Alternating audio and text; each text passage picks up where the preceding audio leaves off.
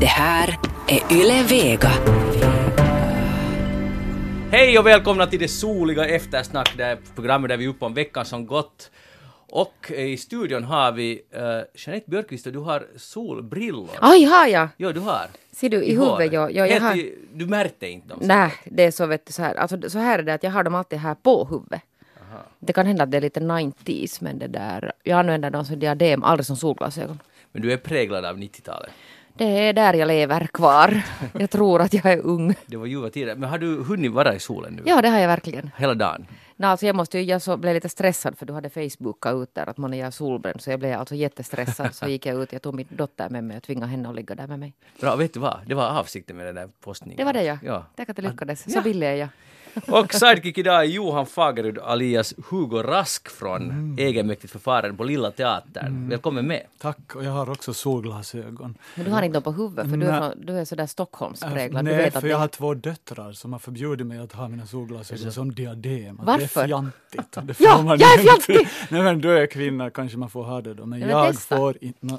Alltså jag har ju solglasögon jämt. Nej men inte för att jag, Ja men det där är ju ursnyggt. Men det tycker jo, jag också med mina döttrar. Nej pappa, sätt bort det där. Men ofta har jag ju så här att jag har läsglasögon. Men vet du, är här så- med oss- så, så, Men du kan ha det här med oss nu. Vi är här i en sån här bunker i Böle. Jag tycker det ser lite 90s ut som du sa Jeanette just. Men det där, eh, det vi, vi borde göra nu att kolla med dina döttrar att är det okej för Jeanette att ha de här solbrillorna? För det är då tydligen inte okej för dig. Alltså, nu när jag, Jag tittar tror på, inte jag att det- tycker att det är okej. Jag tror att det skulle vara, fast å andra sidan vivan, min fru får inte heller ha solglasögon. Inte? Alltså, nej, nej, nej. Men det kan vara sån här mammakvot. Kanske, det, hon får ju inte göra något över, överhuvudtaget. Men vet ni vad, vilken tur att man är så här gammal att man inte riktigt egentligen bryr sig. Igår blev jag kallad gubbe för första gången. Jag Ding lite, dong. Va? Det var, det, jag menar att, det var, välkommen. Det, det är hårt slag men... Det är ju för sig, han som gjorde det var, han var väl sju så jag förlåter honom. Jag tror att jag har blivit kallad tant när jag jobbade på glasskiosken och var typ 16 år gammal. Så ta det inte så allvarligt. Jag heter Magnus Lundén och programmet alltså Eftersnack. Vi ska tala om veckan som gått. Men först eh, Johan, jag vill ännu återkomma till Hugo Rask och egenmäktigt förfarande. Ni spelar, var det sista gången imorgon? Ja, vi spelar ikväll och vi spelar imorgon sista gången, tyvärr. För det finns ju produktioner som man tycker att ja, no, det var helt okej och tack och hej, vi ses kanske någon annan gång. Men den här produktionen så skulle jag gärna spela lite till. Jag har trivts både med mina kollegor och med rollen och med publiken i Helsingfors. Men Mm. så är det. Har Hugo Rask fått mycket sympati av publik? Vi träffade faktiskt Lena Andersson i början av repetitionsperioden och det var faktiskt ganska trevligt. För jag sa, berättade åt henne då att folk hade sagt när jag skulle spela den här rollen, jaha du ska spela svin. Och jag hade bestämt mig, "Nej, men vadå inte kan jag ju spela svin? Att hon skulle bli förälskad i honom. Han får vara hur charmig som helst. Och, och han beter sig svinaktigt i och för sig. Och Lena Andersson sa att ja, det är ju som summan av hans handlingar så blir ju lite svinaktiga men framförallt så vill han bli omtyckt. Och det där att bli omtyckt, det kunde jag lätt identifiera mig med. Så att jag har njutit nästan lite väl mycket av att spela Hugo Rask. Du skulle vilja att det skulle vara verklighet? Du måste komma bort från den här rollen sen. Nej, jag funderar faktiskt på det på vägen hit, att jag vill inte att det ska vara verkligheten, men det känns lyxigt att få ha ett jobb där man får spela en sån karaktär också. Att det, våren innan hade jag spelat Luther. Eh, och kontrasterna var ganska stora, men det är det som är intressant med det här jobbet. Och Mm. för vissa i publiken kanske det blir konstigt att ena dagen så är jag Luther i ett församlingshem och nästa dag så spelar jag en promiskuös eh, man som ligger runt. Mm. Nå, det finns alltså ännu chans att gå och se på den. Ja, Jeanette och jag, vi har en varg. Ja, vi tyckte faktiskt att den var jättebra. Det, var, det var det som var intressant med den här pjäsen att eh, eh, jag hade massa åsikter, speciellt om Hugo Rask. Att, och, att skulle det kunna vara så här på riktigt och så vidare. Och, så vidare. och då säger alla kvinnor det, ah, just så där det är på riktigt. Och, men i alla fall, vad jag... Hör du Magnus? Ja. Jag hörde faktiskt ryktas att du hade sagt att varför, varför tog det så där lång tid för honom att hocka att han skulle ligga med den där kvinnan? Ja, det sa jag också. Men han, men han det håller tycker jag var ju lite intressant, det kan vi prata mer om. Ja. Magnus. jag, jag sa att det är inte trovärdigt. Att, jag, jag, jag, jag tror att han skulle ha varit snabbare. Eh, Okej, det berättar ju en hel del om dig själv. Nej, det berättar, kanske. det berättar om verkligheten. Eh, jag tror att det finns en tjusning också i det där att vänta, vänta, vänta. Sen då när det är över så är det inte lika tjusande. Mm. Jag tror det var så han tänkte, kanske eventuellt. Eller sen tänkte han på den där kvinnan i Malmö eller Stockholm eller va- eller var hon är. skulle han ha tänkt på henne? Det är det som, det är, det som är inte Mm. trovärdigt. Nåja.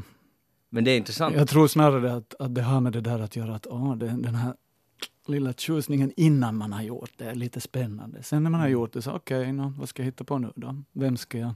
Mm. Nej, jag köper det. Det, det kan vara ett... Mm. Eller Hugo gjorde ju så.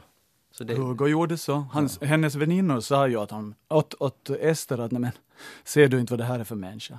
Mm. Att strunta i honom. Ge upp. Det finns ju massa andra. Mm. Och säkert många i publiken också var så här, nej men äh, släpp det där nu. Det har varit härligt att spela när man har märkt eh, vissa i publiken som är sådär, nej, nej, gå inte dit nu, gör inte sådär, skicka inte det sms, nej, åh nej. Till och med, jag hörde två damer som var andra gången och titta och då hade de samma reaktion. Men då är det bra ja, teater. det, ja, det var. kan man säga. Utmärkt veck, veckan som gått. Hörni, det är så lugnt idag. Det är fredag, vi är här live alltså i eftersnack. Um, men jag är inte så säker att hela Finlands befolkning är på jobb idag, trots att det är en alldeles vanlig vardag. En, I en kolumn i Hesari idag skriver Tuomas Niskakangas att det är beklämmande hur lugnt det är idag och uh, diskuterar att borde man göra som i USA där man ofta, oftast tydligen kombinerar sådana här veckodags helgdagar med, direkt med en helg. Alltså klämmedagar. Alltså det blir typ på måndag eller fredag. Man fixar det så att det är så att det inte finns en helg som är torsdag. All right? Ah. För att då tar alla ledigt ändå på fredag och så vidare. Och jag har själv en jätteambivalent inställning för att om jag så här som vad ska jag säga, folkets man tycker det är just rätt att allting bara stannar upp och alla råkar ha lite så halvt ledigt idag eller jobbar på distans. Men som företagare och chef blir jag jättestörd. Hur är det här möjligt? Att det är en helt vanlig fredag. Så då, nu vill jag att ni ska ge er åsikt om det här. Hur ska man egentligen förhålla sig till den här fredagen? Som är alltså en vanlig vardag, Jeanette Björkqvist. Alltså det där, jag tycker så här att om man är månadsanställd och tycker att man har jobbat jättemycket och har alltså lediga dagar att ta ut så varför inte kombinera? Alltså det är ju självklart att man kombinerar då så att man får ett lite längre sjukledigt. Men om man bara vill lata sig så då är det ju inte okej. Eller hitta på att man har liksom någon att, att nu kan jag inte gå på jobb because och så är det bara någon dålig ursäkt. Det här, det här är just det här att det är ju, du framställer det som det skulle vara brottsligt att lata sig.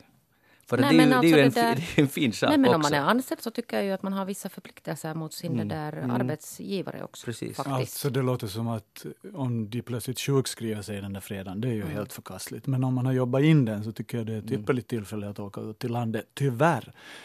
För nu motsäger jag mig på samma sätt som du. Du tycker i och för sig att det är ju härligt att få en lång helg. Men som skådespelare på en teater är det katastrofalt för alla åker bort från stan istället för att komma och titta på teater. Ja just det, det kommer att Och drabba du er är inte ledig. Du kan Nej, inte jag är inte ledigt. ledig. Jag är inte ledig, men, men äh, och jag hoppas att några har blivit kvar i stan och kommer att se de här två sista föreställningarna. Men jag var på det där, jag är i princip på landet, jag kom in nu för att fixa Du det här. märker det. Ja. Vi märker Ja. Det är Du är i princip... trevligt landställe du har här i betongbunkern. Ja, precis. No, I alla fall. Uh, och igår kväll var jag ute och promenerade och, och tittade på människors stugor och så här, lite spionera så där. Tittar du på fönstren? Gick du fram? Var Nej, nej, nej, nej, alltså längs en, längs en sandväg. Det var helt lagligt på alla sätt. Men det som var, så gladde mig väldigt mycket var att i varenda stuga var det liv och alla höll på att elda bastu. Jag, jag fick en varm känsla inom mig att vi är ändå ett stugfolk, att det är så otroligt stark lockning och det här solen och allting. Att jag blev bara glad av det att så många människor där ute njuter och är där ensamma eller kanske med någon annan. Men vet ni, att på något sätt tycker jag att det är så genuint att det fortfarande lever så där starkt. Men kan du tänka dig att jag har precis samma reflektioner från Helsingfors centrum. Att här är Har. jättemycket människor och folk flanerar och går omkring och, och massa människor ute och cyklar. Och, och det är ju jätte... alla är lyckliga i Hur räcker solen. det människor både till städer och, och landsbygd? Ja, ni ska ha sett min 87-åriga faster som uh, flyttade ut till sommarstugan i förrgår och jag var där med henne och det var som att se en ko bli utsläppt på bete. Mm. Hur lycklig hon blev.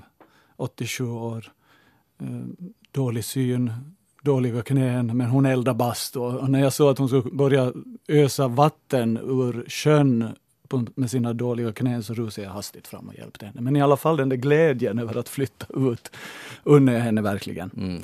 Men som du Jeanette så är det massa människor på stan idag som verkligen njöt också inne i stan. Men kan det vara så, för det här är ju en ekvation som inte borde gå ihop. Det bor ganska få människor i Finland, drygt, vad är det, fem, fem miljoner, lite på. Och nu säger du att här är fullt, och jag sa att det är fullt på landet också, det här vad gäller nu närmare bestämt Pargas. Men hur Så, många människor ryms där sen då? No, inte fem För att, det, för att det ska bli fullt. Nej, det, det är sant, det är en handfull. Men att, men att ändå, det här betyder ju att alla är så lyckliga rent generellt över den här solen, att det råkar infalla just på den här helgen.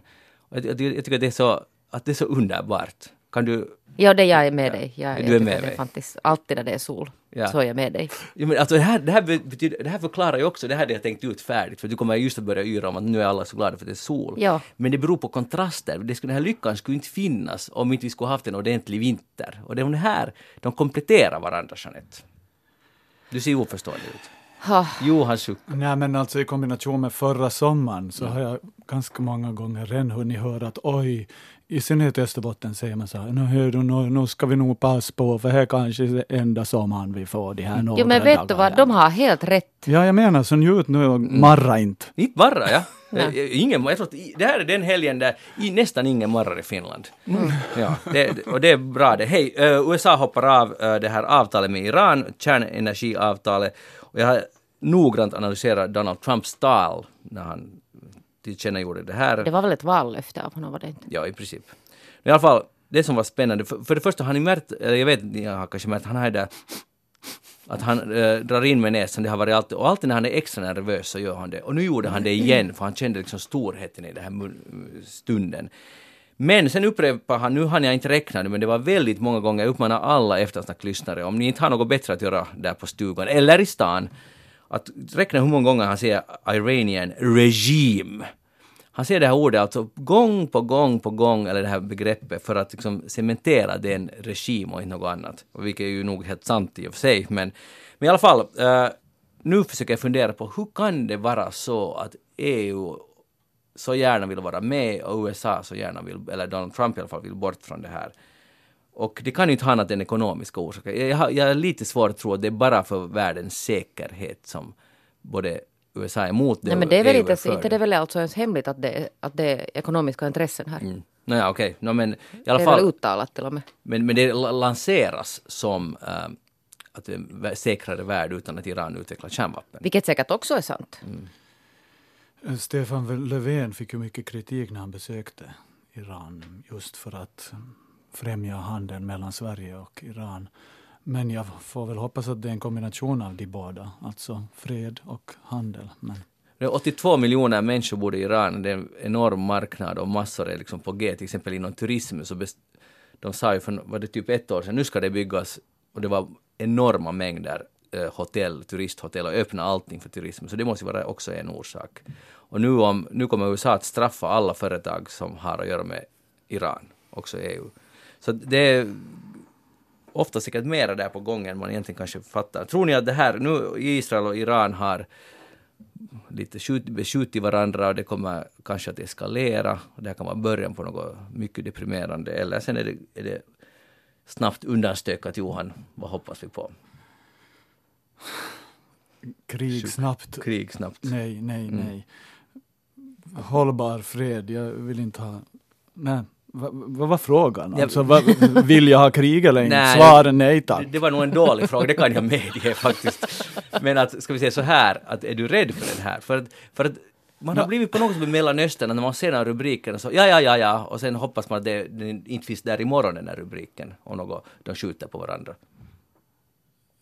Du menar att man förtränger det? Ja. Nej, Alltså, jag tycker att man är, man är rädd varje gång han ställer till med någonting. Jag tycker det där varningsklockorna börjar ringa när ni pratar om att det var ett vallöfte. Att är det det som är hans huvudmål, att infria vallöften hur absurda de än Mm. är. Det är nog absolut så. Då blir man rädd. Vi ska det där låtsas att det inte existerar, så går vi vidare istället. Jag måste bara, alltså, Ja. alltså jag har ju det där jobbat, jag blev ju anställd på huset i tiden som utrikesredaktör och de här rubrikerna alltså kring det här spänt läge i Mö fick man på den tiden skriva, Mellanöstern Mö. Så de borde någon alltså räknat hur många sådana rubriker skrev man alltså då, det var då någon gång i slutet av 90-talet, början av 2000-talet. Man skulle kunna använda den rubriken idag också. Jo, det är just så. Eh, ännu Och det var, det var, läge. jo, jag tror att det aldrig liksom skrev jag den rubriken att det ska vara fred. Lugnt Mö. läge i Mö. Lugnt läge i Mö. Men då när de för- förhandlade fram det här avtalet, så det var ju en, ett genombrott där de höll på i jättelänge och otroligt sega förhandlingar. Sen plötsligt fixade det sig, eller inte plötsligt, men det fixade sig. Och det var, det var ett stort ögonblick, att det gick, någonting gick mot det bättre. Ja. Att det är lite ledsamt nu, för Donald Trump härskar ju genom kaos. Att det är det här, jag tror att det är den enda ideologin som finns, att vända upp och ner på allt och lämna allting splittrat och så ser vi vad som blir, reser upp Men när du analyserar hans tal så tittade du på, på det här talet eller läste du det? Nej, jag tittar på det. Absolut. För att det är någonting alltså i hans, kropp, i hans kroppsspråk som är jättemärkligt. Det är faktiskt, du har, tycker jag, mycket rätt i det där. Det, det är någonting, alltså jag tror att han är eh, nog egentligen väldigt osäker på sig, men att han måste härska på det här sättet. För att då känner han sig trygg. Det är den enda gången han känner sig trygg. Att han liksom sabbar allt som finns. Och så ser man vad som stiger upp ur askorna sen. Och det är säkert så han har lett sina företag också. Det är lite Alltså ledsamt att det är menar du att världen. han går igång på det där att han ser hur de står och bränner USAs flagga där? Nej, jag menar inte det, utan att han äh, saboterar alla avtal och allt, alla liksom gällande normer. Och, liksom, och så ser han vad som kommer upp ur det istället. I och för sig och kanske han vet. går igång på det också, för det bekräftar ju, då, då får han den här bilden av det där Iran som någonting hotfullt, Nå, som ja. bränner vår flagga, så då får han röster genom att uh, motarbeta det. Ja, det förstärker ju honom. Jag tror att det ger Ja. honom, du har absolut rätt. Jag måste därför bara avsluta den här diskussionen med att, att citera mitt barn, sexåriga dotter. Som det där plötsligt alltså började berömma mig här i veckan. Oj. Hon sa att åh mamma, du är den bästa mamman man någonsin skulle kunna önska sig. Att man kan inte önska sig något bättre. Och jag var här så att jaha. och så sa jag, jag var här så att oj, att nu blev jag ju liksom jätteglad att hon brukar alltid klaga på att jag är så sträng. Att jag inte alls är snäll utan jag är så sträng. Och då sa hon så här att, att det där, ja men man kan ju inte vara snäll hela tiden, att man måste vara lite sträng också, annars blir jag odräglig. Att då blir jag som Donald Trump när jag är vuxen. Och det var alltså en helt egen slu- slutsats. Jag tycker att där fanns någonting alltså jätteklokt i det här. Att där har fallerat alltså kanske någonting i hans barndom. Så allt att är hans mammas satt- fel med Nej, men att, nej, absolut inte. Men att, att där, där borde ha satts kanske gränser på ett annat sätt än då. Jeanette, alltså din dotter är ju här i korridoren. Ja. Skulle vi borde ta henne som exercise? Hon verkar väldigt klok. Ja, och kan hoppa in istället. Och hur, I förskolan går det. Ja, Vitsi, vi skulle vilja ge plats åt henne. Få lite liksom, nya vindar här inne. Väldigt klokt. Jag blir, alltså, jag blir nästan rörd. ja. Min dotter Agnes är här i stan också, så vi, Vi kan byta tagit ut oss. Vi skulle kunna vara du, i parken och sola, du och jag, och släppa in barnen istället. Hon är en mycket stridbar feminist och dessutom kickboxare. Det är en Där då. du ha stark kombination. Du Jag tror vi behöver en ny programledare också. Fixar jag det där. Kickboxare, feminist och en väldigt klok, eller två kloka. Oj, oj. Det är lättare så här med er, hej. Vi fortsätter Ja. helt enkelt. Hej, har ni läst om den här ryska trollfabriken? Alltså de här som har kastat ut Facebook, eh, till exempel under USAs presidentval. Inte djuplodande reportage, nej. Nej, nu läste jag en artikel i The Guardian där de har släppt nu, var det nu 3000 Facebook-annonser i detalj. Vad, vad exakt de skrev i de här annonserna för att försöka få igång den här valkampanjen, eller få känslor in i valkampanjen. Och det här är ett exempel när, mm, ni minns att Beyoncé hade det är en artist, okej det visste Ja, det vi. visste bra, vi. bra. När hon var på Super Bowl 2016 och uppträdde där. Och då var det en sån här stor chock för att hon liksom hyllade sin identitet som people of, of color. Att, Ja. att, att, okej, och, och det var då en stor chock för många vita i USA att hej, hon är faktiskt svart då. Att, wow! Att det, och det, var, det var på något sätt skrämmande för många och det där det delade den här nationen. För att hon gick ut med det start och hade sådana här dansare som var lite klädda i sån här svarta panter-tematik. Nåja. Eh, så det här, bland annat det här, jag har bara tittat på en annons som de kastade ut från den ryska trollfabriken, där de samtidigt gick ut med nu måste vi ordna Pro Beyonds Protest Rally. Och på samma tid, samma plats, startade de en, en anti-Beyonds Protest Rally och försökte få dela nationen, få dem att komma på samma plats och helst slåss med varandra. Och jag menar, tänk vilken liksom, lömsk taktik att medvetet gå in för att vi ska nu splittra en nation och vi ska få dem att och helst slåss och hata varandra. Men tänk att jobba som en rysk trollfabrikant. Ja, det, det har gjorts intervjuer med sådana som jobbar. Det, var, det, var, det enda jobbet var att så uh, misstänksamhet och hat mellan sådana som de visste. Och så riktade de här, de här annonserna alltid till sådana som de visste att stödde den här tanken och försökte få dem uppviglade. Och samtidigt sysslar man med att uppvigla motståndarsidan.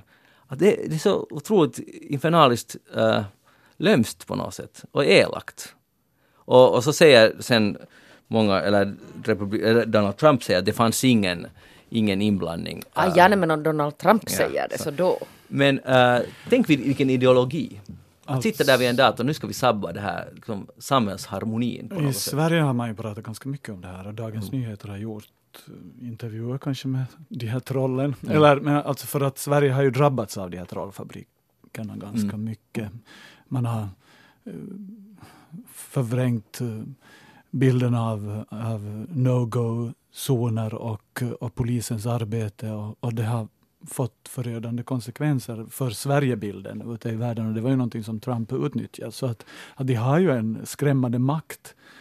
Eh, och eh, när de sprider sitt budskap, det, det är tyvärr ganska många som inte går till källorna för att kolla varifrån kommer det här mm. ryktet egentligen. Så jag tycker det är värt att ta på allvar. Mm. Minst sagt. Men det är också intressant att det är, det är ju inte en form av, man kan inte säga att det är krigföring, men det är syftet är helt enkelt att destabilisera det ett alltså samhälle. På sätt, alltså, det, är, det är liksom en ny mm. form av, av krigföring. Ja, det är en ny form av krigföring. Men är den ens ny? Jag menar nog förekom propaganda. propaganda och falska nyheter och svartmålerier av, av svartmålande. Ja, men den är ny på det sättet att den här tekniken medger... Att det går så snabbt ja. också. Ja. Och att man på något sätt, att alla inte ens rekogniserar att det är krigföring. Men är det, en, är det nytt det här, för att propaganda i alla fall klassiskt har ju varit så att man tutar ut nazistisk propaganda eller kommunistisk eller vad som helst. För propaganda. eller Rwanda-folkmordet tutar ut via sådana här högtalare. Visst, men det är liksom, förstår ni, en sida. Här är det två sidor, från båda sidor, att vi ska få alla uppviglade. Mm. Att det är liksom ännu mera uh, elakt på något sätt. Och, och syftar till att man liksom drar riktigt på allas värsta man vet att, för man riktar in det på sådana som man vet att har lite sådana sympatier och sen försöker man förstärka dem genom att hota om, om att motsidan håller på nu att organisera sig. Nu måste vi också. Mm. Att det, det, är ju så sofistikerat på något sätt. Samtidigt är det ju, på ett sätt kan man säga att det är ganska enkelt och simpelt. Det är ju helt, man behöver inte vara någon geni för att räkna ut att det antagligen funkar också. Men, men att, ja, det. Nästa gång man ser, det, det har gjorts den här intervjuserien med Vladimir Putin, den här Oliver Stones. Jag har inte sett den men folk säger att den är ganska intressant och han är, har svar på alla frågor. Man måste bara komma ihåg att det finns alltid med killar som har honom en annan sida där bakom. Att, att det är så slipat det här som ges ut och samtidigt har man fixat ihop en rysk trollfabrik som har det här som agenda. Och sen måste jag nu säga, alltså faktiskt fast det är nu lite att lyfta liksom egna skråets svans, att nu är det ju jätteviktigt att det finns bra journalister som granskar och hämtar fram det här. Mm. Så är det. Hej, det är väldigt länge sedan vi har haft musik i eftersnack och det har varit en or orsaken har varit den att jag har helt enkelt velat att vi ska snacka mera. Men det finns en kraft som inte går att stoppa. Det är när en gång i år när jag känner att nu är våren här och jag har väntat och jag har väntat och jag har väntat. Nu är det kommen, nu är den stunden kommen Jeanette, där din favoritlåt Vårstämning med Snowstorm ska spelas. Det är från ett svenskt fantastiskt band från början av 80-talet som jag en gång har sett live i Pargas ungefär 1983. Det gjorde ett oförglömligt intryck, det var min första konsert. Det var så här, det small i början av konserten. Vi var kanske 300 människor där på, på den här kejkan, men i alla fall och de är klädda i vitt på sin eh, konvolut från början, jag tror att det var 1983, och de ser väldigt sliskiga ut. Men den här sången som handlar om när vårstämningen kommer till Göteborg, den är oslagbar. Och den här har vi spelat, skulle jag säga, i 10 eller 11 år i sträck på eftersnack. Och det är det klaraste vårtecknet som finns i världen. Nu ska vi lyssna på andäktigt och hela låten Snowstorm med Vårstämning i stan.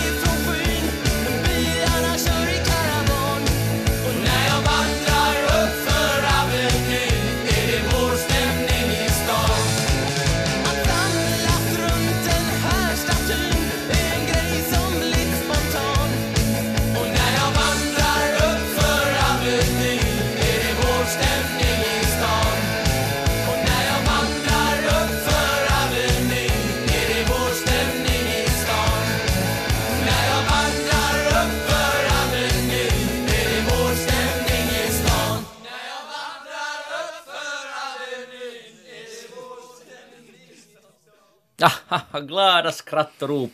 Och alla är så brunbrända. Jeanette, blir du inte också lycklig av den här nu är ju våren här, men jag sa att du var nog, känner lite, lite, det är nästan sommar nu just, Magnus. Aha, så det, här var, det kom lite för Du har sent. lite höga krav på den här våren. Mm. Så var jag negativ igen. Så just det, du är den enda som är negativ som jag sa nu det här. Ja. Johan tyckte att det var en jättefin låt. Ja, men det tyck- Nej, det tyckte jag nog inte. Men jag förstår att det är din vårtradition att få spela det här. Och det kan Lite förstås, en gnutta. Jag Tack. tycker den var fin den där bilden du visade hur de såg ut då, när du såg dem. Och nu när de hade typ samma frisyrer men ingen, inget hår fram till. Utan Samma frisyr med inget hår. Ing, nej, men alltså, långt hår bak och sen var det tomt där framme. Det var- Så det går. Så, Så det går det. Hörni, då, det passar då utmärkt att tala lite om sommarlov eftersom det, har, det är nog den viktigaste debatten som rasar i Finland för närvarande. Att, eh, när ska sommarlovet riktigt vara? Det här kommer en gång i år den här diskussionen men nu har det gått lite när, eh, vidare. Utredningar har gjorts och det ska utredas ännu mer och kanske nästa regering ska ta itu med saken. Ska, sommarlovet, alltså som, eh, skolornas sommarlov skjutas fram med två veckor? Jeanette, ja eller nej? nej alltså det där, man måste gå sen in på att, att med vilka argument är det man vill alltså Mm. flytta på det. För att näringslivet har ju nu varit jätteför Mm. att det borde flyttas fram. Och, och sen har det talats om det här vädret, att, att den finska sommaren är så dålig.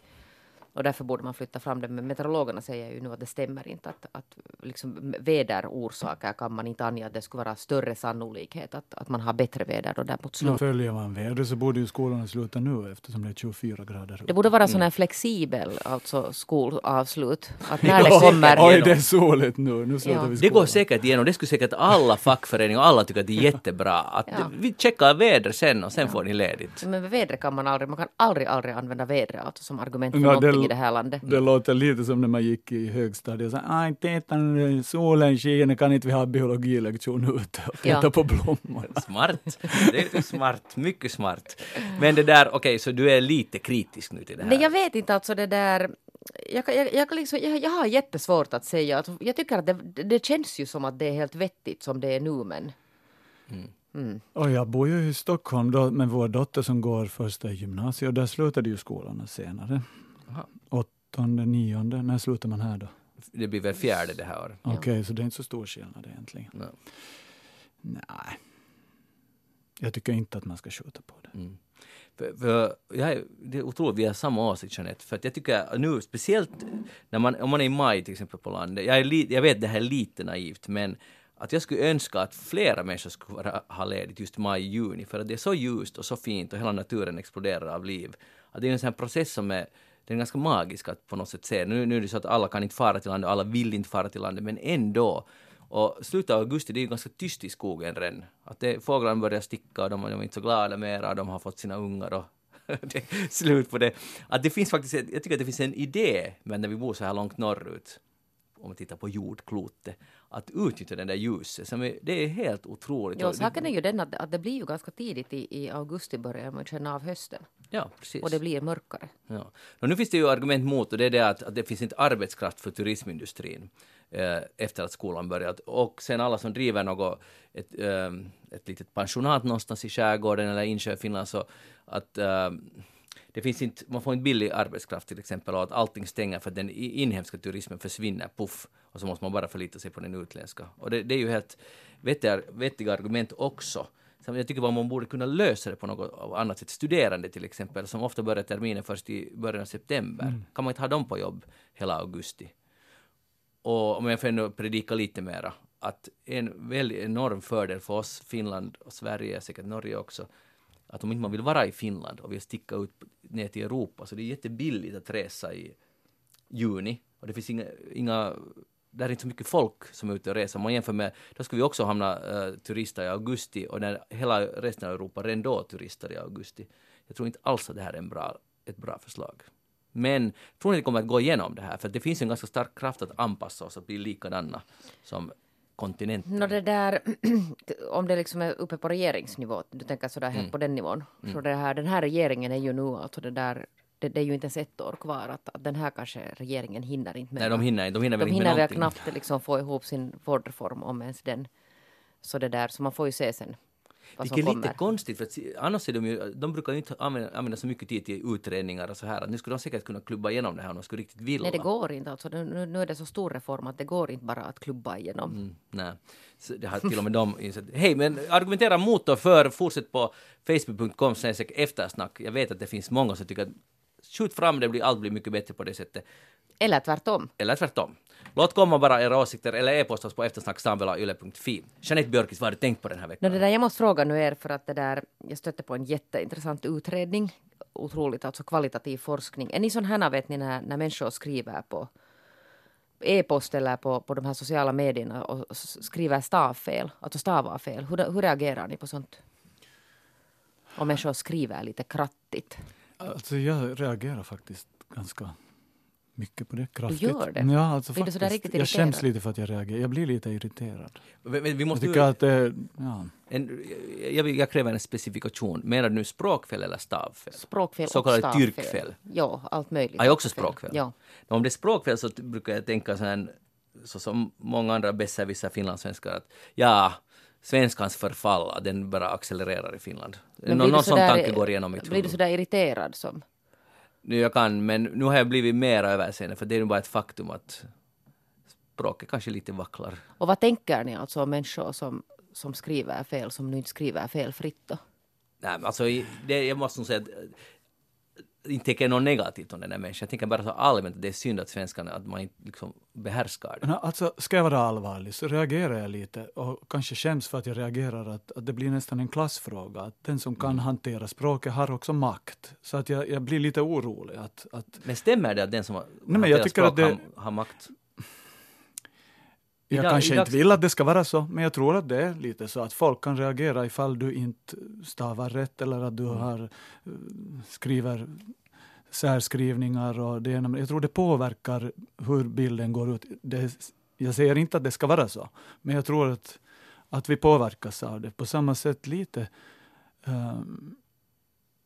mm, ja, att hur vi använder språket påverkar hur, om vi blir tagna på allvar riktigt. Men nu ska jag berätta om den här undersökningen. Ja. Nu har de undersökt vad det är för människor som blir irriterade på Okej, nu, nu får vi, det är det som jag sa, jag skäms redan före du säger vem det är Ja. som gör det. Det är alltså en amerika, amerikansk undersökning som jag har läst om i Teknika Maailma. Det är viktigt för mig att berätta att jag har läst det, Teknika det förstår Maailma. jag. Det är merit. Att, hur kommer det sig att du har läst teknik om Och hur det? kommer det sig att de skriver om en sån här, det är nästa fråga. Det vet jag inte. Men det, där, det har gjorts alltså en sån här test där de har testat människor. Alltså, de har fått alltså en sån här, som inte har vetat vad de gör, 87 personer. Som har fått alltså felstavade eh, e-post. Och så det har varit sån här, sån här föreställning av att det här är potentiella uh, sån här, eh, vad heter det, sambo, alltså sån här, vad heter det, kimppakämpe, sån här Ja. roomies. Som de alltså ska ta ställning till. Ja, och så har de då fått läsa de här e-posten och sen alltså på basis av det har de fått utvärdera att vad är det för slags människor och liksom vem av de här känns Man hör bra. redan på Och det. efter det här så har de gjort alltså en personlighetsanalys på de här människorna som är med i den här testen. Och sen har de alltså börjat då sån här korskolla och alla som har varit med har tyckt har blivit lite irriterade. Det är helt liksom på något sätt normalt. Men sen finns det då sådana som blir lite mera, Johan, irriterade än andra. Och det är sådana som de sen alltså via de här personlighetstesterna har kategoriserat som ganska otrevliga människor. Ja, men det är det jag säger, jag skäms, eh, men jag erkänner, jag kan Här vara alltså ganska finns- otrevlig. Men här finns alltså det där till exempel sån här, sån här grov uppdelning av sådana här extroverta personlighetstyper, ni vet sådana som är alltså extroverta själva, så de, de har en benägenhet att över, ha överseende, de tar det nu inte så på stort allvar. Mhm. Medan sen sådana här introverta personer blir då så här lite mer kritiska än de här extroverta personerna. Men sen alltså den här, den här liksom riktigt, den här mest kritiska gruppen är alltså helt enkelt ganska otrevliga människor. Tack för den. Hör du, men jag associerar till dialekter, alltså hur man använder dialekt och hur det var för 10-15 år sedan så skulle den slipas bort. Man fick inte höra på folk varifrån de kom. Och sen var det också olika status på olika dialekter. Vissa eh, det kanske, jag vet inte om det var här i svensk Finland, men, men om det var det, det får ni gärna kommentera. Men i Sverige var det åtminstone så att vissa dialekter hade hög status och den trodde man på, den ville man gärna bo ihop med eller ha, göra affärer med. Medan andra dialekter var lite så här dumma eller, eller uh, opålitliga eller, förstår ni vad jag menar? Jag det är skillnad mellan dem. Och, och det har också med språk och status att göra. Och lite har det där tycker jag också med status att göra. Men jag, som sagt, jag blir lite skrämd av det, men jag erkänner att jag är en otrevlig människa som reagerar negativt på... Men kanske du inte reagerar så negativt. Ja, nu försöker hon släta över det. Mm. Jag är ond, punkt. Kan du göra den här österbottniska? Ja, ska, jag, skulle jag skulle faktiskt skuldbelägga den. Ja. Ja, ja, ja, du kan inte stava riktigt. Nej, inte kan vi bo ihop då. Tack, hej. Skulle Vivan ha skrivit kärleksbrev till mig och haft särskrivningar, det är inte alls sagt att vi skulle vara gifta idag. För just särskrivning är det värsta man kan göra. Mm, eller ha vita tubbsockor. Två hemska saker. Jag tycker ju det där sådär överlag att, att människor sådär generellt i alla fall i svenskfinland, de skriver ganska dåligt. Mm. Nej men alltså så är det ju. Att, att språk, där är jag lite med dig i det här att, Mm. att det där det förfaller. Men sen att vad det nu sen har för betydelse för, för människor, man måste ju också förstå att alla har inte språk som, som skrivverktyg, alltså som arbetsverktyg. Alla skriver ju inte Men sen det är ju konstigt hur man kan eh, nog vara ganska irrationell för att sen sådana som inte har svenska som modersmål och skriver till exempel till mig på svenska eller har skrivit någon annanstans på svenska så blir jag jätteimponerad. Alltså, det där är nog en god människa. Att den försöker. Fast det, och det är också helt konstigt. Vad är det för inställning? Eh, och, och om någon... Sen, sen är det, det är underligt nu när jag tänker efter. För sen om någon skriver en bad English så tycker man nu så kan jag bli lite irriterad sen igen. Det är jättemystiskt, att, helt irrationellt. Alltså, vi, vi är helt bara känslomänniskor. Det där, det här, Men jag tycker att jag är envar, besviken. men en var kan ju lite reflektera över den här, för att man ser ju på den här, eh, särskilt på sociala medier, de här språkpoliserna. Mm. De här vars liksom enda funktion är att gå in där Men det är nog och- jättedestruktivt. att och pek, och peka på, vet ni, på ett jätteelakt sätt eller liksom Ja. ironiskt Men det eller är klass, för sarkastiskt. det, det är lite sådär, om, om man håller på på det där sättet till, speciellt till människor man inte känner. Ja. Det skulle jag definitivt inte. Nej, nej, jag menar det. och det, det är ju liksom också elakhet och det är verkligen att visa att man är på något sätt bättre. Jag tycker man måste komma bort från det där för att världen blir ju allt mer, i princip i alla fall, kanske inte just nu, men mer global och språken byts och blandas. Man måste nog ha, kunna ha lite mer förståelse för den verklighet Absolut, men jag tycker också att vi kan komma ihåg hur viktigt språk är och att man får Mm. det som i sin makt. Det måste inte vara ett maktmedel, men måste, man måste känna att nej, men jag behärskar det här språket. Mm. Jag kan använda mig av det. Ibland kan jag tala dialekt för att jag vill tala dialekt med någon.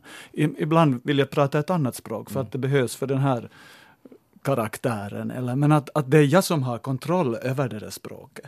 Och det tycker jag handlar om stavning också, så jag är glad att jag hade problem med stavningen, men jag fick hjälp av goda lärare. Så att jag tycker det eh, Lärarna har faktiskt en uppgift att, att lära oss ett språk som vi har använd, användning av. Inte tycker jag, det, jag tycker inte att det är så farligt att man kräver ett gott språk eller en god stavning. Sen, eh, om jag nu ska försöka försvara mig själv, jag är inte så där ond att jag liksom hoppar på någon ifall de har Nej, för jag tror att man är ute här efter de här Ja, ja, nej, språkpolistyperna, de här nej, liksom vars nej, nej, enda uppgift i livet är att liksom vara elaka med sådana som gör fel. Johan, när du, när du, eh, du har ju bott i Sverige ganska länge va? Hur länge? Eh, tre år har vi väl bott där. Ja, ja okej, det är inte mer än det. Men I alla fall, så har du, när du talar då finlandssvenska där på din arbetsplats eller på stan, så brukar du känna att nu är du, alltså blir du osäker på ditt språk? Att, att nu märker de att jag inte är härifrån och så här. Nej, det kan jag inte säga, men det här handlar det om dialekter igen. De kallar ju Mm. det en dialekt fast jag inte vill kalla det det. Men eh, där har ju finlandssvenskan har ju en hög status. Okej. Så att jag har aldrig råkat ut för det att vad är du nu för idiot, vad talar du för språk? Utan Jag har råkat ut- tvärtom, att det är liksom, åh vad det är vackert, det kan man ju tröttna på att höra. Men i Skåne alltså är det den här att man talar svenska med finsk brytning. De är inte kanske så familjära med den här finlandssvenskan där i Skåne. Skåne är långt borta Men Jeanette. Skåne är fantastiskt. Skåne, nu börjar jag, nu, jag vill inte höra det här. Malmö. Malmö, ja, ja. Och Ska vi? Zlatan. Ja. ja, precis. Och skåningarna talar då svenska med dansk brytning. Nej, det gör de ju inte. Danskarna förstår ju ingenting vad de säger. Johan Fagerud, vad har du tänkt på den här veckan? Och hjälp, jag, hade, jag tänkte på ordet vivör. Vivör. Är det inte vivör han kallar? Vigör vet jag inte. Nej men vivör, är inte Horace Engdahl pratar om vivör? Ah, jag slog upp det alltså, Playboy, eh, rack, rall, raljer, vad heter det, rumlare, rackare. Och det är ju verkligen inte någonting som man vill vara, eller är det det? Är det det?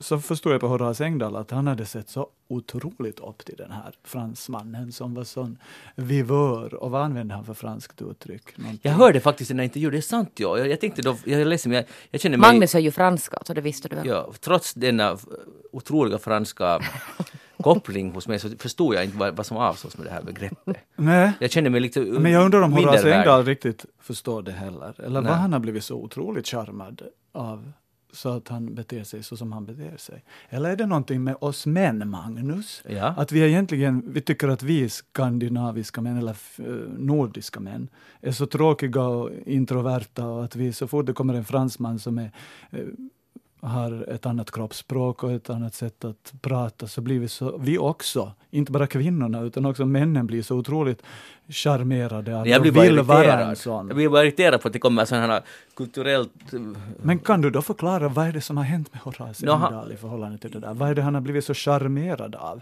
För att när han säger att det här pratar inte vi grabbar om, är det då att han, han, eh, tyck, han har Ja, accepter, han, har, han har tyckt att det har varit en så fantastisk charmig människa som han aldrig själv har, har kunnat vara. Eller, Men det är väl just det att han har önskat att han skulle vilja vara en sån här. Han, han har sett upp till det här, måste, om, om det är sådär han har sagt, att han har, det har gjort intryck på honom och han känner sig att han har inte, han har inte blivit så bra som den här. Men jag blev lite stilig. intresserad av den här tanken som du avbröt där, Ja. att du blir irriterad på kulturellt och vart det- var de du på väg? Alltså, alltså det här, När också- de kommer, Det ja. är jättebarnsligt men att, att man blir ju så här att lite på samma sätt med en motsatt reaktion som Horace Engdahl har. Han blir imponerad och vill bli den här människans polare. Jag blir irriterad för att de är, det är ju uppenbart att de är mera världsvana om, om man har den här stilen och man blir så här att ja, man har ingen chans mot den här. Man är liksom helt en, en, en uh, tölp. men, men alltså är det inte bara klichéer? Jag Jo, menar, det finns ju massa introverta fransmän. Förstås finns jag. det men, men vi talar nu om om det kommer en sån här person som du just Samma som jag tycker att det är en kliché att man ser den tysta finska mannen. Jag har träffat otroligt många pratsamma finska män. Mm. Men man kan också man har träffat ganska många som inte pratar så mycket. Nej, men jag funderar, vad är det som har gjort att en, en Låt komma. Vad säger du? en man, en man som kan stava och inte har särskrivningar plötsligt faller pladask för en tönt. Men det var just det att han var ju inte, alla, man insåg inte att han var en tönt. Fast det var, alltså många insåg ju det och det var helt uppenbart tydligen i den här eh, kulturklubben. Men man såg, såg mellan Men fingrarna. alltså, fast han blir avslöjad för att ha gjort allt det han har gjort, Mm. ändå vidhåller Horace Engdahl att han var en underbar människa och ändå skulle han vilja vara honom, får man intrycket. Det är faktiskt Det värt att fundera är, på. är Ja. konstigt. Jag undrar om jag, det kan jag avslöja, har jag sagt det tidigare, att några veckor innan det här briserade, det här med att, att eh, den här klubben, så fick jag ett telefonsamtal av den här fransmannen som bad mig komma och läsa i Stockholm i hans klubb, för de behövde någon som kunde läsa dikter av en finlandssvensk poet. Och vet ni hur jag reagerade? Ah, jag hade hört talas om det, men vad trevligt att jag blir inbjuden. Mm. Ja. För det var det allt byggde just på det Ja, här. tyvärr, ja, det blir på det Ja, här. ja, ja. Så jag, nu säger jag igen då att jag är inte alls bättre än, än någon Men du annan. kom alltså Nej, för att jag var upptagen. Jag var på turné med en annan pjäs i Sverige. Eh, och nu har jag funderat på efteråt att ska jag tacka min skapare för att jag var upptagen och aldrig var dit i den där klubben. Men faktiskt, jag skulle gärna ha varit där. Alltså Och som då sociologisk Ja, ja studie att du naturligtvis. skulle ha Nu insight. ska han, jag antar att han inte skulle ha kladdat på mig, men, men jag undrar hur jag skulle reagera då ifall jag skulle ha märkt, för tydligen hade ju alla andra märkt att han faktiskt höll på att kladda Mm. hit och dit. Ja, men man accepterar för han var så världsvan. Han var så världsvan och. Och jag, jag Ja. Skulle på något sätt gärna ha varit där och sett nu efteråt, skulle jag också ha blivit charmad av honom. Tänk du skulle bli intervjuad i alla tidningar, du skulle få berätta om din Ah, ja. upplevelse där. Finlandssvensken Ja. som var på forum. Alltså du skulle vara en ännu större kändis än du är idag. Ja, eh, Eftersnack skulle inte räcka för dig mer. Aj, du. aj, aj. Då skulle jag få sitta i alla möjliga sovprogram och Ja. känna, nej, berätta om hur det kändes. Men alltså det här är ju helt, det här är underbart. Ja. Alltså, hur talar han? Var det han personligen som ringde? Han ringde, ja. Han Alltså talade- du har talat med svenska. Han talade en god svenska med viss brytning, om det var det du undrade. Men kan du alltså- härma på något sätt? här? Nej, jag kan inte härma, men uh, nej, nu blev det någon slags Tyska. tyska. det var hemskt. Nej, men jag hade faktiskt hört om den här klubben och jag, jag tänk, tänker faktiskt att skulle jag ha försvarat honom idag någonting, men han var ju så trevlig att nu måste vi ju acceptera det här att han kladdar lite hit och dit. För jag satt på ett café i Stockholm och tjuvlyssnade som jag brukar göra på tanter som då pratade om det här. Och där var en tant som sa att nej men det där måste man acceptera, att de kommer att kladda lite. Det är ju inte ovanligt. Medan de andra tio kvinnorna i sällskapet sa nej, det här var inte vanligt kladdande, att han ska ut. Finns det vanligt kladdande och sen mer, värre kladdande? Nå, om du har läst de här vittnesmålen av de här kvinnorna så inte var det ju vanligt kladdande. Nej, nej, det var det inte. liksom Nej, nej. över alla gränser. Men, men ja, alltså det, jag, jag är fascinerad av den här klubben, för det talar också, den här Engdahl talar ju om det och alla talar om det, att hur, det var så, det var helt, en fan, otrolig stämning där som inte finns, fanns någon annanstans, en kulturscen som inte hade sitt like, och det var bara eliten som var där, och det var exklusivt att få vara där, och du hör nu till dem också. alltså, jag, varför jag ångrar, eller tycker att det är synd att jag inte var, att jag skulle vilja känna att hur skulle jag reagera av Mm. den där stämningen som var där, att bli utvald. Det har med mitt jobb Men du har ju blivit sätt. utvald fast du inte var där. Tänk de har utvald. ringt dig. du har blivit utvald av en, av en odräglig person, så kan du också se på det, som han ju tydligen är. Alltså om man läser den vittnesmålen så är det jättejobbigt. Han är en underbar vivör och jag vill vara en sån, jag vill bli lika världsvan. Jag vill, Mm. sån. Det var det jag inte förstår. Jag, jag, förstår. Den där dubbelheten i det. Det här var. Alltså, jag det här var ju nu Jag har alltså svårt att finna var- ord nu ja. efter detta avslöjande. Men tack Johan. Tänk, jag fick tyst på er för en gång. Ja. nu måste Magnus samla dig. Ja. Samla dig nu. Magnus, jag tar lite örfil av mig själv. Hej! Lönar det sig att vinna Eurovisionen? Ja eller nej? Eurovision. Alltså Det det där- är det en bra erfarenhet sen när man har vunnit den? Nu, det är erfarenhet, det brukar alltid vara bäst att bli tvåa. Varför Aha. frågar du? För att uh, Mr Lor, Lordi, lika med Tommy Putansu, uh, så han har nu uttalat sig i en intervju och han säger att till 99 procent var det absolut, absolut roligt att vinna. Men det finns en procent som ty- tydligen har gjort honom ganska bitter och det är det här att ett år efter segern var det 2006 med Lordi då, Hard Rock Halleluja, så tog, uh, så tog förståelsen på något sätt slut i Finland. Ingen ville mera ha att göra med Lordi, hela bandet. Och han eh, fortfarande turnerar de alla tror i Finland att de har slutat, de är mest utomlands, men ingen vill ha något med dem att göra. Eh, alla skäms eller är avundsjuka och det här skulle han vilja diskutera, det skulle jag vilja diskutera. Jag har aldrig tyckt att Lordi, jag tycker att det är ett dåligt band, eh, men, men, men det här handlar nu inte om det, utan han tycker om att det finns ingen stolthet i Finland över att Finland faktiskt har vunnit den här. Och då, då blir jag lite förvånad över att uh, ska man Funkar det så att man ska vara stolt för att ett finskt band har vunnit Eurovisionen? Det borde Uh, man men säkert samtidigt vara... förstår jag honom, för det är ganska konstigt att när vi annars är ett land där det finns en stjärna, och, och speciellt om de klarar sig utomlands så börjar man tycka att de är jättebra och det finns en ganska ensidig uh, hyllning alltid. Men Jag blev Lordi hade lite- gått tvärtom. Jo, men jag blev lite det där själv så där uh, putt på dem där för att, för att det blev så mycket med de här maskerna. Mm. Att, att alla intervjuer så ska de komma alltså dragandes med det här att man på något sätt liksom, jag förstår på någon nivå varför de inte ville avslöja hur de ser ut. Men att, att det blev på något sätt så där att, att det var, att det var liksom, det var till och med störande. Mm. Att det var det här, den här Jo men nu, jag, jag, jag, jag tycker att det låter helt som Vet du, korrekt, det, men ja, men det var inte lätt, alltså det, det, det var inte lätt att hämta fram dem i offentligheten eller hålla dem framme på något sätt för att det var alltid sån här otrolig cirkus. Att, Ja, men nu är det precis så som jag också gör och det som Lordi också kritiserar oss finländare för att göra. Vi börjar, "Ja, jag tycker inte om dem där så mycket. Utan mer att det finns ingen stolthet och... och jag tycker och, finländarna visst är Jag stolta tycker över de är dem. jättestolta. Enligt Jag Lordi är de inte alls. Men jag upplever det nog, alltså jag förstår att de upplever det på något sätt men jag menar sådär som finländare upplever är något vi alltid talar om. Ja, och det är ju sådär äntligen, tack och lov, de som räddar vår ära. Men sen vad de gör efter det så har jag struntat i totalt. Alltså man var stolt ett år, det är det här som var poängen. Det var ju, man fick ju köpa godis med Lordi-maskar på, eh, det är cider och det ena och det andra. Men så är det väl Det, så är det en Ja, men- del av spelet. Men, Sorry, men nu får skärp de inga spelningar i Finland för att ingen vill gå och se på dem. Men utomlands får de nog, de är stora i Europa. Eller ganska, det? ganska, ganska stora. Men här var till exempel, Hesare hade räknat ut här några år sedan att de hade under uh, no, Okej, det var under fem år ha- hade de uppträtt fyra gånger i Finland och utomlands 180 gånger. Och jag menar, det är ganska intressant som statistik i alla fall. Jag tycker som sagt att, att deras heavy är helt vedervärdig. Jag kan inte alls tåla den här musiken, för det är dålig heavy. Men, men Och inte ändå... kan det ju vara så att man alltså, att man att, tänker att publiken fortsätter komma bara för att man har vunnit Eurovision. Mm. Alltså då måste man göra bra musik också. Jag menar det, det, det att man har vunnit den här tävlingen eller klä sig i masker räcker ju inte. Då måste man Kan göra inte vara alltså... glada för att de får uppträda någonstans överhuvudtaget? Okej, men är vi, alltså är det här avundsjuka? Nej, jag håller jag helt med alltså Jeanette. Jag tycker att det finns en stolthet över att de Nej, och vad hade de tänkt sig att man liksom säljer Lordi godis i tio år efteråt? På riktigt alltså. Jag menar vad är det de tänker liksom då på? Jag vet inte. Att hypen skulle ha fortsatt forever. Det Men kommer hör- nya artister, det är en tävling alltså som varje år så kommer det någon. Och årets låt heter ju Monsters, eller Ja. vad den heter. Jag tycker Ja. det är nästan en hyllning till dem. Det ska de vara glada. Han sa att, att namnet är väldigt bra valt på den låten, men annars gav han inte. Jo, nu gav han lite beröm, men han tycker att Euro- Eurovisionen är mest bara poptrallar och, och, och uttänkt och så Men det vidare. har han ju helt rätt i. Okej, hur gammal är han? Det låter lite som att det finns samma risk som för mig som blev kallad gubbe igår. Att det finns en risk för att vi blir bittra och inåtvända. Mm.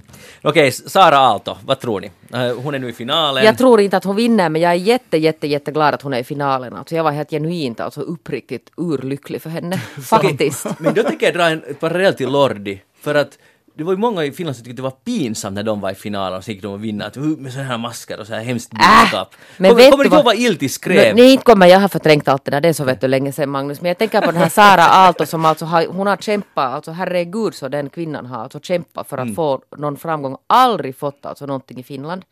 Sen går hon alltså dit till den här UK, var det Talent eller X-Factor, någon där. Nu kommer jag inte ihåg, Talent kanske, no whatever. Och klarar sig alltså där Hon jättebra. andra. Och sen var man här fortfarande var man inte riktigt sådär, då var man sådär Mm. med, äh, äh, gud. Att, att det är någonting liksom med henne, att, man, att Finland inte har godkänt henne. Och, jag, och, och därför var jag alltså bara av den orsaken så jätteglad att hon tog sig till final. Helt för henne alltså personligen. Samma här. Jag tror inte heller att hon vinner. Och hon är otroligt undrar begåvad. henne Alltså hon är... Och gud Okej, vilken bra okej. show hon hade. Nu kommer här, här kommer ni beundra henne och ni är glada för henne skulle det jag också. Allt det här håller jag med om. Men märker ni inte hur genomskinligt och ihåligt det är jämfört med stackars Lordi? Nej men hör som ni inte alls berömmer. Alltså hon är ju en otroligt, alltså hon är ju världsklass alltså artist. Hon är fruktansvärt duktig på att sjunga den här människan. Sant. Herregud så begåvad hon är. Det är som att tala med en fara, vägg. man behövde fara ut, alltså hon behövde fara till England för att få erkännande för det här. Mm. Gud hon är jätte, hon är fantastisk, jag älskar henne. Uh, Johan, kommer Finland att fixa det här? Blir det en seger? Som sagt, jag är glad du- att hon kom till final. Det blir inte en seger. Seger? Seger? Och sen hoppas jag att Finland kan vara glada ändå att hon kom till final, att det räcker att man inte sen alltså igen börjar på något sätt. Ja, men har inte gått ni- många år nu då inte vi har kommit till finalen ens. Så det här Nå, är ju en alltså seger. det är verkligen alltså. Det var ju exakt det. Hej, det är roligt att både Finland, Sverige, Norge och Det är Danmark är zero i points den här gången alltså. Nu är hon redan alltså i final. Jeanette, och jag är så glad för att du har nu bekräftat allt det Lordi sa. Du är, är liksom en symbol för hela Finlands folk. Nej men jag tycker att Sara Aalto gör bra musik. Jag tycker Mm. om hennes röst. Och jag behöver inte tycka om Lordi bara Nej. för att de har vunnit. Och jag kan tycka att det är skejda musik och det är inte liksom någonting mot dem. Nej. Okej, visste ni att alla vill dricka långdrink nu för tiden? Nej, utom jag. Då. Ja, det är då öl, man trodde då att när, när, statist, vad heter, när, när det här starkölet släpps till matbutikerna så, här i Finland då så, så blir det en grym boom på det här. Och nu har det inte alls gått på det sättet. Ölkonsumtionen har minskat. Men istället har långdrinkkonsumtionen liksom stigit, stigit signifikant under den här våren. Och då, jag var igen på, på Sverigefärjan, båten och satt på en terrass och så, slog det sig ner tre rikssvenska, fyra, två gubbar och gummor, de var alltså betydligt äldre än jag. Och så frågade de nyfiket vad jag dricker så berättade jag långdrink. Jag var, och jag var stolt!